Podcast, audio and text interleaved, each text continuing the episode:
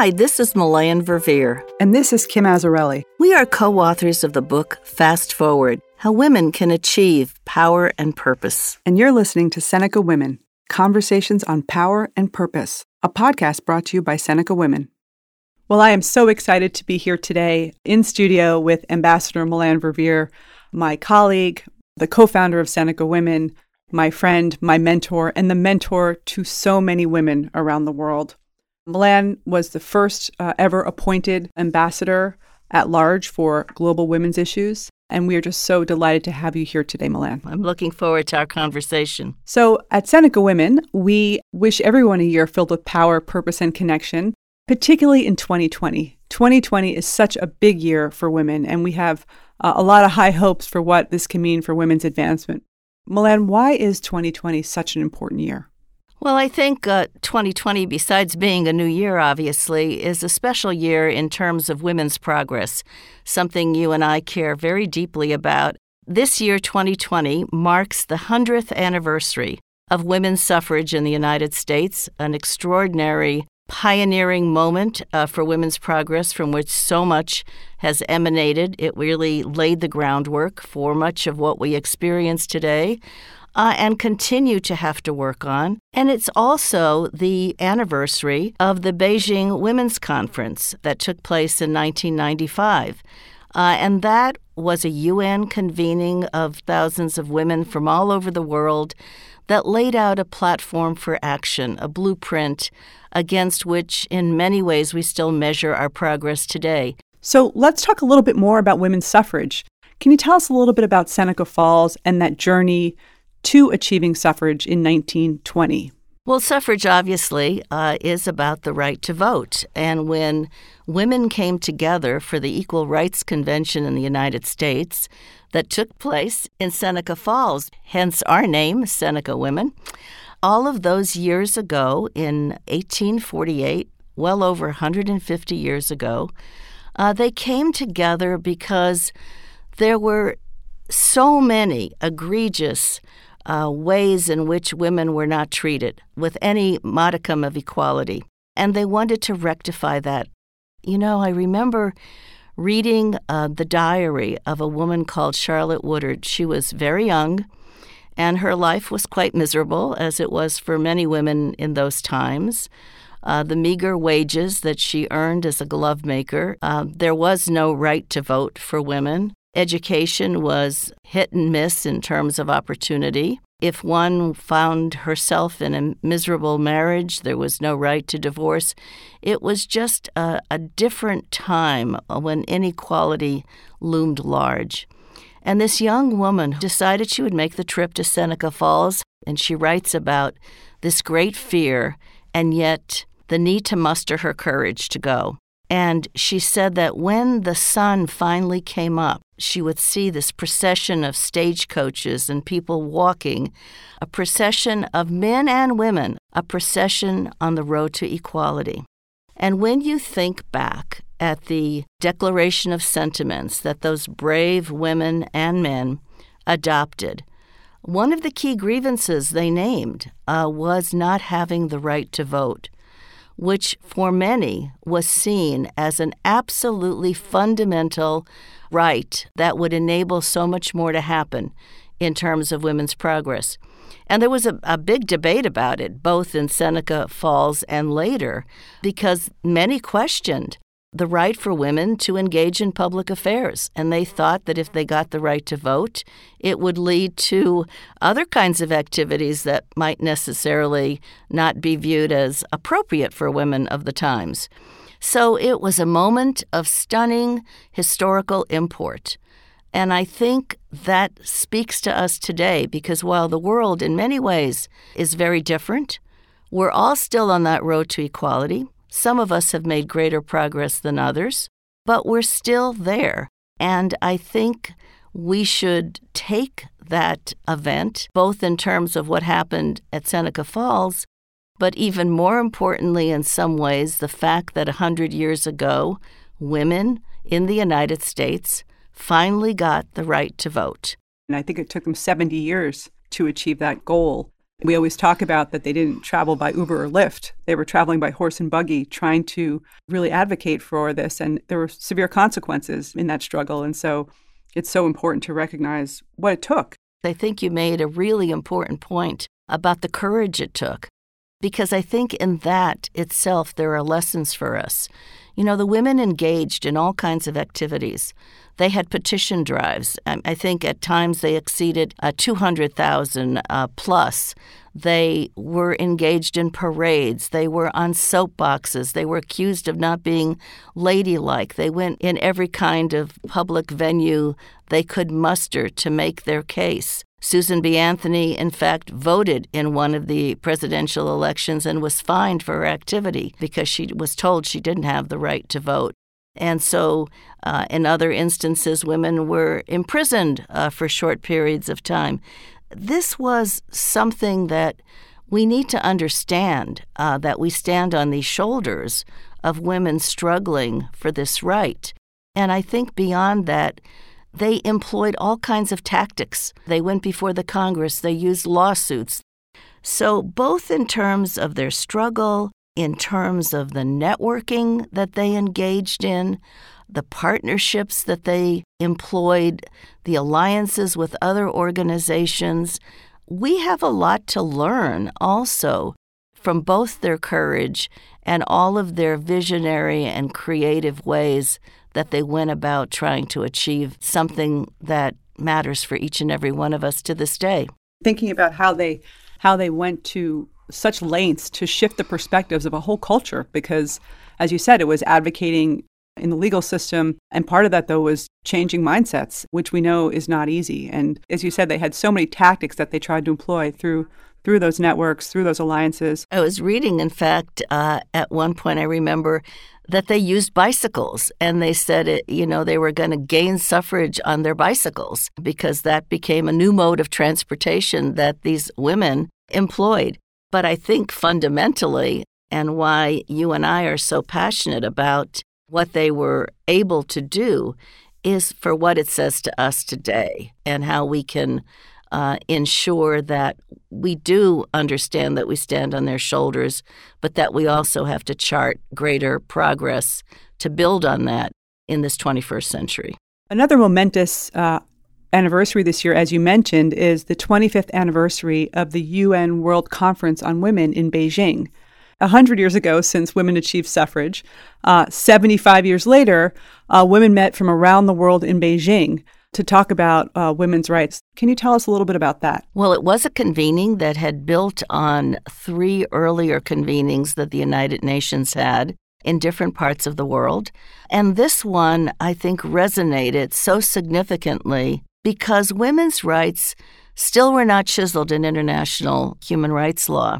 And when you think about it, one of the pivotal moments in that coming together, that gathering of tens of thousands of delegates and activists, was the speech that the then First Lady of the United States made, uh, Hillary Clinton. If there is one message that echoes forth from this conference, let it be that human rights are women's rights and women's rights are human rights once and for all it in many ways sparked the movement to continue this progress because when she got up and said, human rights are women's rights and women's rights are human rights, it really said it all. Women are human, and women's rights are human rights. And yet it took all of that time to begin to make uh, this progress in terms of recognizing that. For example, in an earlier convening, one that took place in Nairobi, it was African women who put the issue of violence against women, which we know today continues to be a global scourge, manifested in so many ways. They put that issue on the agenda in the previous conference, and it was finally recognized in Beijing that the issue of violence against women was indeed a violation of human rights. And among the things that Hillary Clinton said in that speech, that historic moment, was that all of these things that were happening to women and continue to be happening, whether it's dowry burnings or honor killings or the trafficking of women, that these were violations of human rights. And that meeting in Beijing 25 years ago, you know, it wasn't that long ago. And so many younger women say to me today, you know, what was the big deal? Well, it was a big deal because we were moving to ensure that under the international laws that this would finally have its place and be recognized as such. And out of it came a lot of progressive changes, including the passage of laws around the world in country after country. They're not always fully implemented, but laws against violence against women, that the states had a responsibility to protect their citizens, uh, women, from these terrible violations of their human rights. So tell us a little bit about what it was like to be there in Beijing. I mean, those of us who remember the moment from afar and those of us who understand the incredible impact it's had would love to hear what it was like to be in that room that day. Well, it was uh, quite incredible for me in a very personal way because I'd been involved over many, many months in the planning of the U.S. participation uh, in Beijing, and particularly the role of the First Lady. You know, I thought back to the women in Seneca Falls because, in, in many ways, uh, the opposition was saying she shouldn't go to Beijing. It's a conference that's going to destroy the family. Others who were very mindful of the human rights violations of, of China were saying, well, no, she shouldn't go and she shouldn't reward the Chinese. Well, it wasn't a reward for the Chinese. It was really all about women's rights at an international conference that happened to be uh, located there. And then when she got into this litany of the human rights, you could just feel in the room so many of those delegates, hundreds and hundreds, realizing that this woman from the most powerful country in the world would take on these causes, and that at that moment there was this realization that yes, she is right, these were violations of human rights. And there was this tremendous crescendo, just this tremendous reaction of people in the room, of sustained applause. And I remember when we were leaving this cavernous conference room, people on all sides were applauding and, and thanking her. It was one of those moments where I personally felt this is history in the making. Fast forward to 2009 and your time in the State Department when your position was really created. Uh, Hillary Clinton becomes Secretary of State. And under President Obama and Secretary Clinton, they create the first ever position of U.S. Ambassador at Large for Global Women's Issues. And I think many people would say there would be no better candidate and nobody could have done the job better than you did do in those four years. So, can you talk to us a little bit about what it was like to represent the United States on behalf of women um, and what it was like to advocate for women in these public sector settings in, in countries that maybe really were a little bit further behind in terms of fundamental rights for women? Well, I felt it was an awesome responsibility, obviously. And it was fundamentally about our own national security. And that's what we had to recognize. Yes, it was about doing good. Yes, it was about making a difference for women.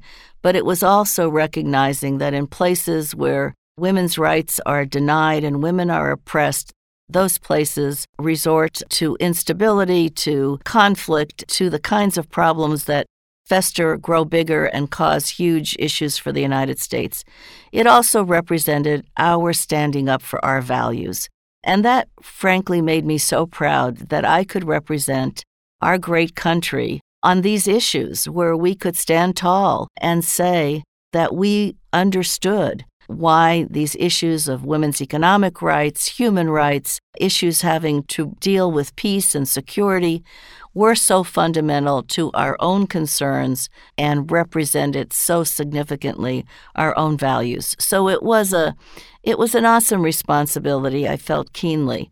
Uh, working with my colleagues in government, especially, provided another great sense of we're all in this together. And this wasn't to be just one office that focused on nice initiatives. That was a good thing.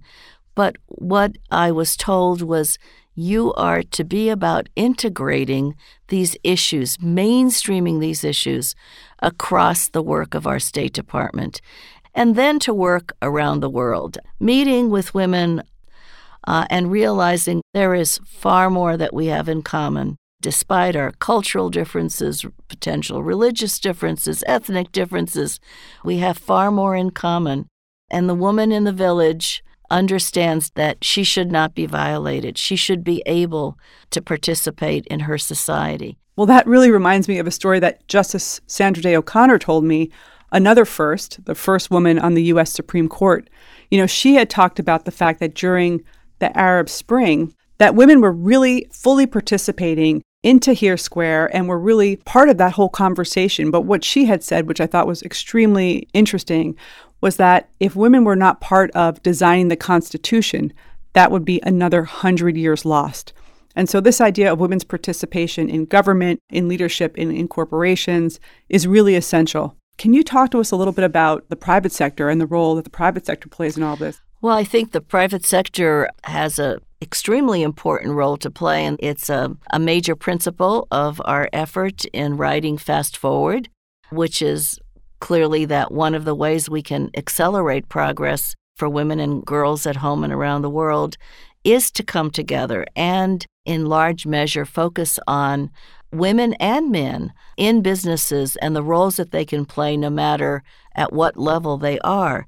But when you think about what we know today, which is we can't grow economies without the full participation of women in the economies of their countries.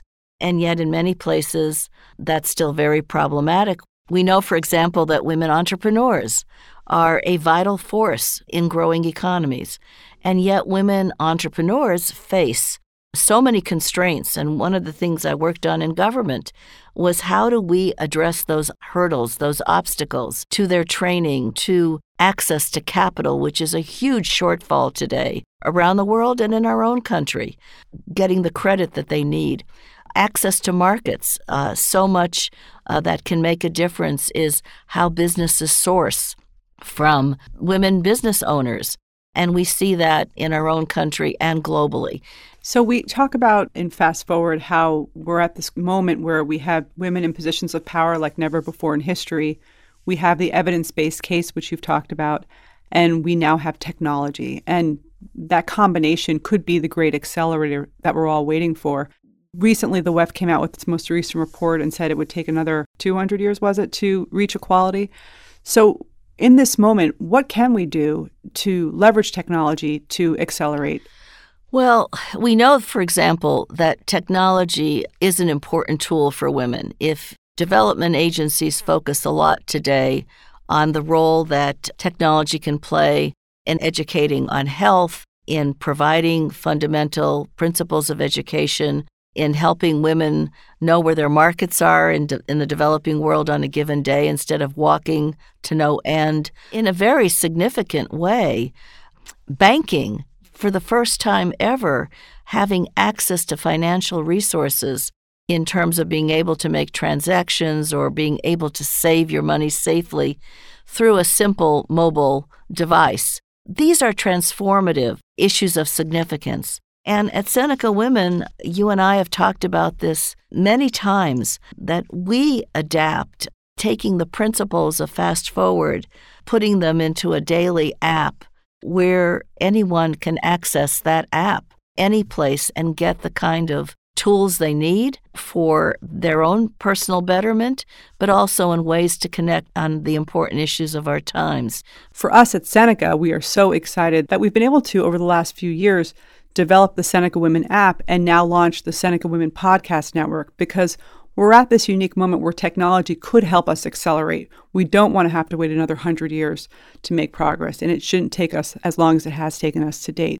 So, Melanne, we've had many firsts. You are one of the firsts, and you've worked with really many of the first women leaders of different countries, different industries.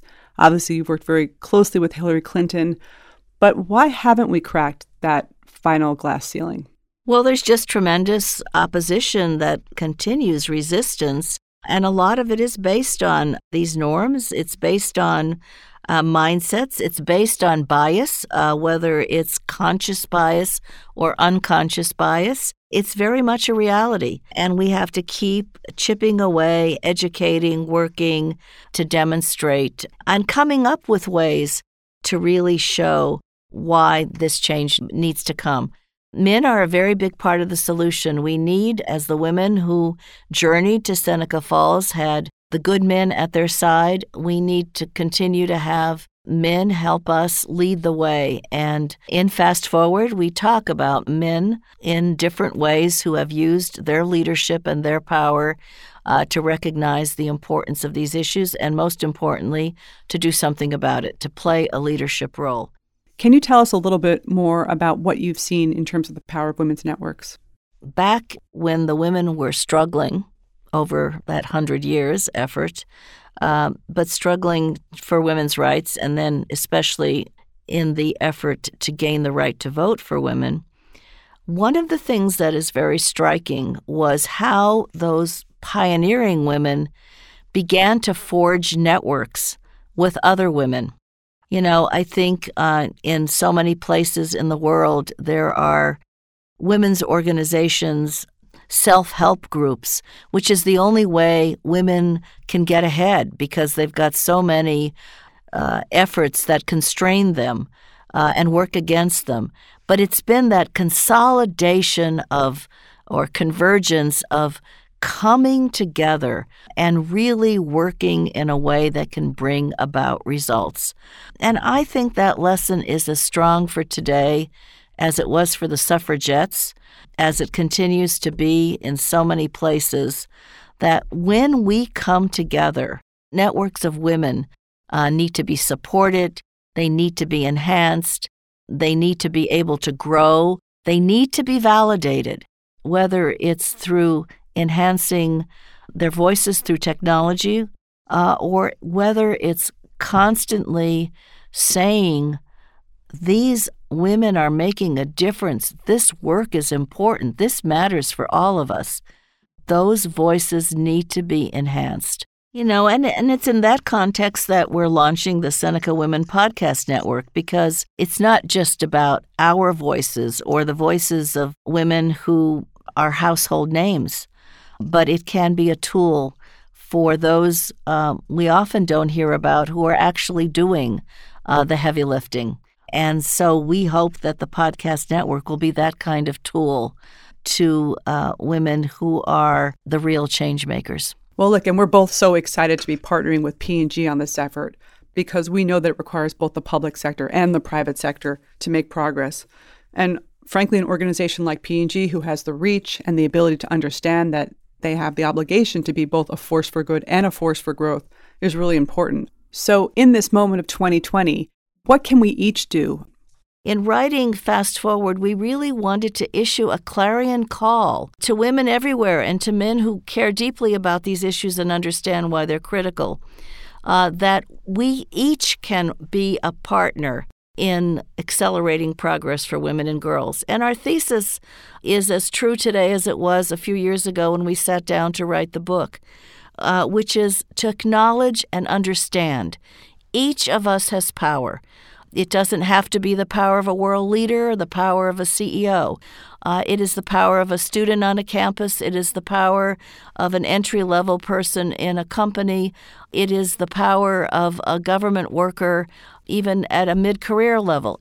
We each have power, uh, no matter where we find ourselves.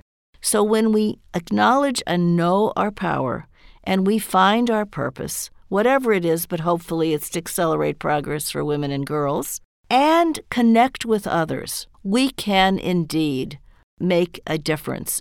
Uh, so it is about power, purpose, and connection. Uh, it is about each of us. And it is about the fact that it doesn't matter who you are or what your job is, you can indeed fast forward progress for women and girls everywhere. Melanne, thank you so much. It has been incredible to hear your experience about what's happening for women around the world and what we can do to accelerate in 2020. Well, it's always delightful and particularly to be here with you, uh, Kim, and engage in this conversation. You're listening to Seneca Women Conversations on Power and Purpose, a podcast brought to you by the Seneca Women Podcast Network with support from founding partner P&G. If you like this podcast, please subscribe, tell your friends, and rate us on Apple Podcasts. For more information on Seneca Women, follow us on social media, visit our website, and check out the Seneca Women app free in the App Store. Have a great week.